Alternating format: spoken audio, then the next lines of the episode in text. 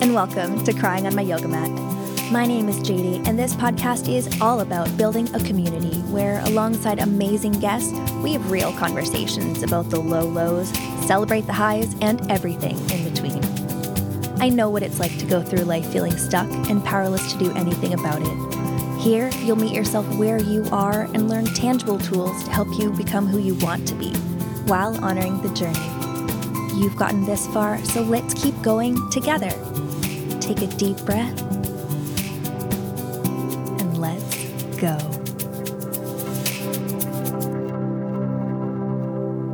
It is our 12th episode of Crying on My Yoga Mat.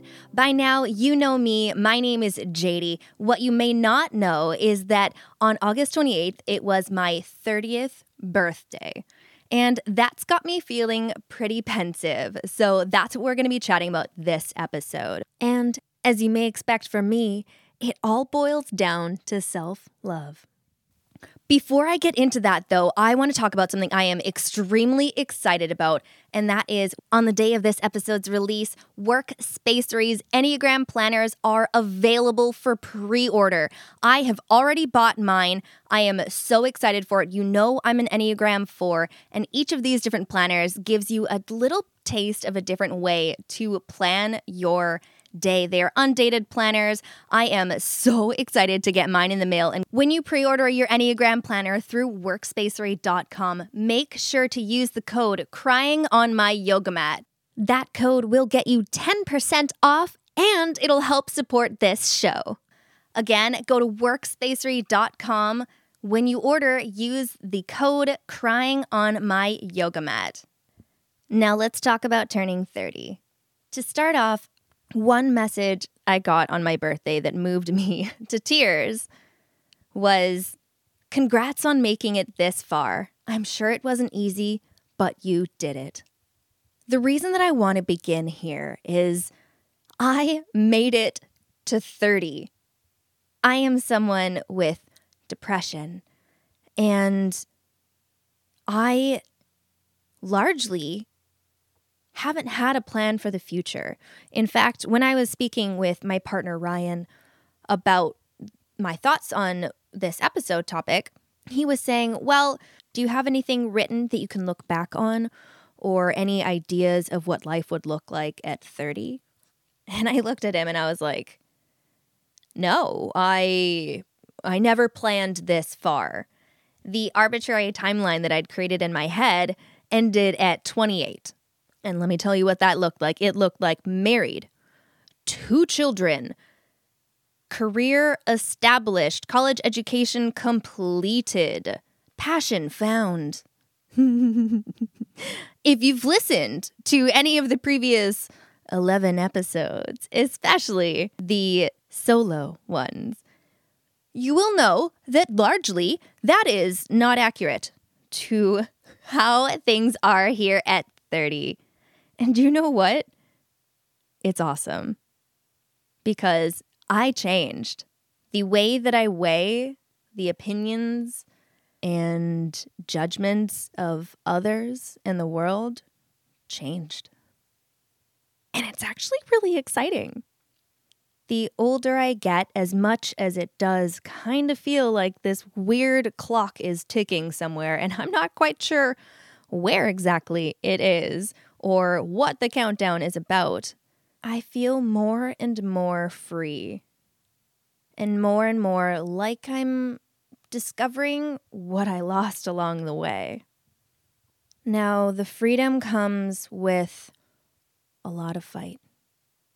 For me, at least. Fighting myself, fighting society, fighting time. But as you know, I've really fallen in love with personal development, with self growth. And I'm so fortunate that I've had the space to be able to lean into those things and spend my time there. And I figure some of this is probably going to be pretty useful to you, whatever stage or age you're at. One of the biggest ones is something that we've already heard a few guests say in previous episodes. and that is speak up for yourself. Speak up for yourself. It is a scary thing to do, and it will come with a large learning curve. Because sometimes when we don't feel respected, we don't speak with respect to others. So, when we are speaking up for ourselves, it's so important to also hold ourselves. Make sure that we are creating safety for ourselves so that there will continue to be a safe space for you. It's so ridiculously difficult to stand up for ourselves sometimes.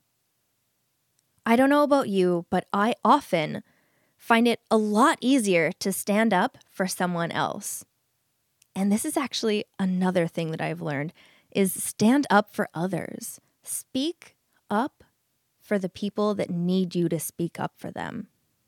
In other situations, amplify other voices. Lift up people.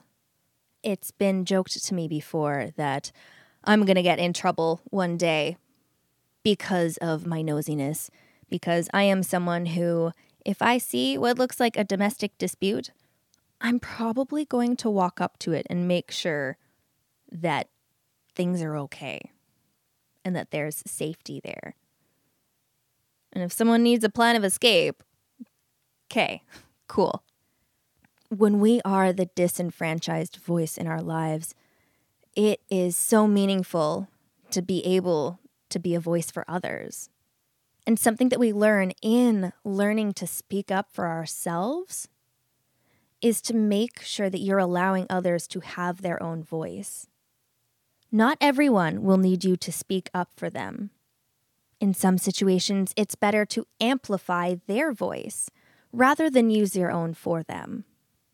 And a great way to speak up for yourself is to tell others when they're being your voice when instead they should be amplifying your voice. Remember, your voice is necessary. Someone out there needs to hear what you have to say in the way that only you would say it. Speaking up for yourself is one section of a bigger gloriousness that is loving yourself yes, you've probably heard that you should love yourself, and that's for good reason. It is very hard to feel successful in life when you do not have love and affection for yourself. And this doesn't just mean words. It doesn't just mean looking in the mirror and saying, I love myself. It means being in tune with your body, with your mind, with your breath. It's holding yourself accountable to do the things that will get you to where you want to be and help you to become the person that you would like to be and foregoing the things that won't. Sometimes it's tough love. Sometimes it's affectionate love. Sometimes it's survival love. But loving yourself is the basis of absolutely everything. As RuPaul says, if you don't love yourself, how in the hell are you going to love anybody else? There is so much room to be loved by others once you love yourself. Once you receive the compliments that you give yourself, it's easier to believe the compliments that others give you past me would be shocked to hear 30 year old me say this, but challenge yourself. You'll be amazed at what you learn about yourself when you've set some stretch goals, when you've given yourself the space to be wrong, to get things wrong. I still really love my comfort zone, but I do not dwell in it quite as much as I used to, and it's so much better. It's amazing because we don't notice the discomfort that we truly feel when we stay in our comfort zones. We numb ourselves to it. We don't look at the root causes. And we just carry on doing what makes us comfy, what we think makes us comfy. But the comfort that I find in being able to trust myself, in knowing that I have a future, in knowing that I contribute to that future, is so much better than that overt amount of time in the comfort zone. As much as freedom is an amazing thing, constriction can also be so beneficial because it gets us down to the root of everything. Fun fact I considered having the name of this podcast be Chaotic Growth because that was largely what my 20s looked like. It was chaotic growth. So much of the growth that I did was born out of chaos and need and hurt and brokenness and emptiness. I had to start holding myself accountable. I had to begin building trust in myself because I didn't trust myself. And I projected my distrust of myself onto the people closest to me, and I didn't trust them either. I felt alone and unsupported because I wasn't there or supporting myself. Remember, in some scenarios, great amounts of pressure produces diamonds. And I don't know about you, but I love a sparkle. Please remember that all of this is being said from someone who really loves downtime. And with my Wing 5, I am very conscious of my energy, what I give it to, how much of it is left, etc. So hold yourself. Remember, we always need to be in conversation with our inner selves and make sure that our values are matching. Your body will often let you know when something is off, but you may not realize what it's saying to you if you are not in community with it. Speaking of community, that's another thing that I really realized is so important. With the kind of person that I am, I expect others to come to me. I expect the love and affection to come my way with very little work on my part done. And I've only recently realized that's not really how it works. That's not a recipe for thriving community, friendships, relationships. If people are important to you, you gotta let them know. Even if it's so much as reacting to their Instagram story, texting them when you had a dream about them, sending them memes, literally just sending energy their way.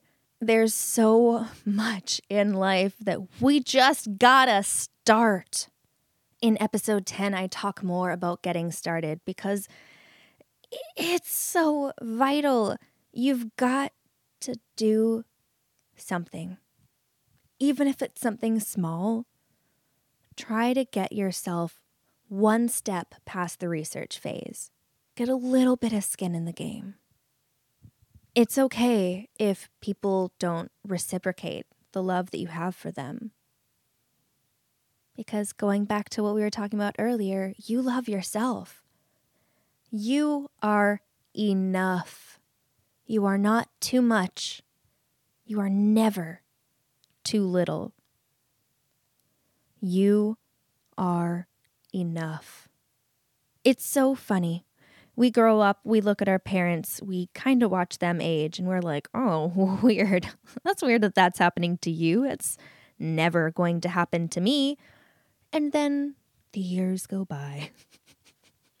we stand in front of the mirror we look in photos, and things look a little bit different than they did before.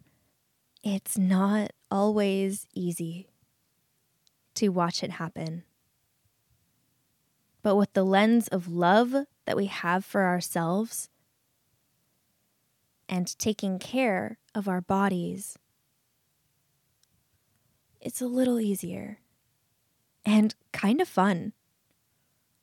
If you take ownership of what you can control and just kind of observe what you can't, you spend some time just looking and going, huh, all right. Cool. Well, I love you. Moving on with my day. And yeah, JD, it's not that easy. Correct. But you are capable. You are so worthy of love. And I will personally smack someone if they say anything about your physical form. Because you're rad. You are stunning. The amount of things that needed to fall in place to make sure that you became you is astounding. You are spectacular. It does not matter what age you are. It does not matter what current form your body has taken. You love you. You've got you. You are capable. You are wise. You've been through some shit, and you will get through the next thing that comes. I appreciate you. And thank you for sticking around for 12 episodes of Crying on My Yoga Mat. I can't wait for many, many more. And don't forget to pick up your Enneagram planner from Workspacery. Talk to you next time. Thank you so much for listening. If you enjoyed this episode, please share it on social media. You can tag me on Instagram at crying on my yoga mat so I can see what you're learning and loving about the show. Until next time.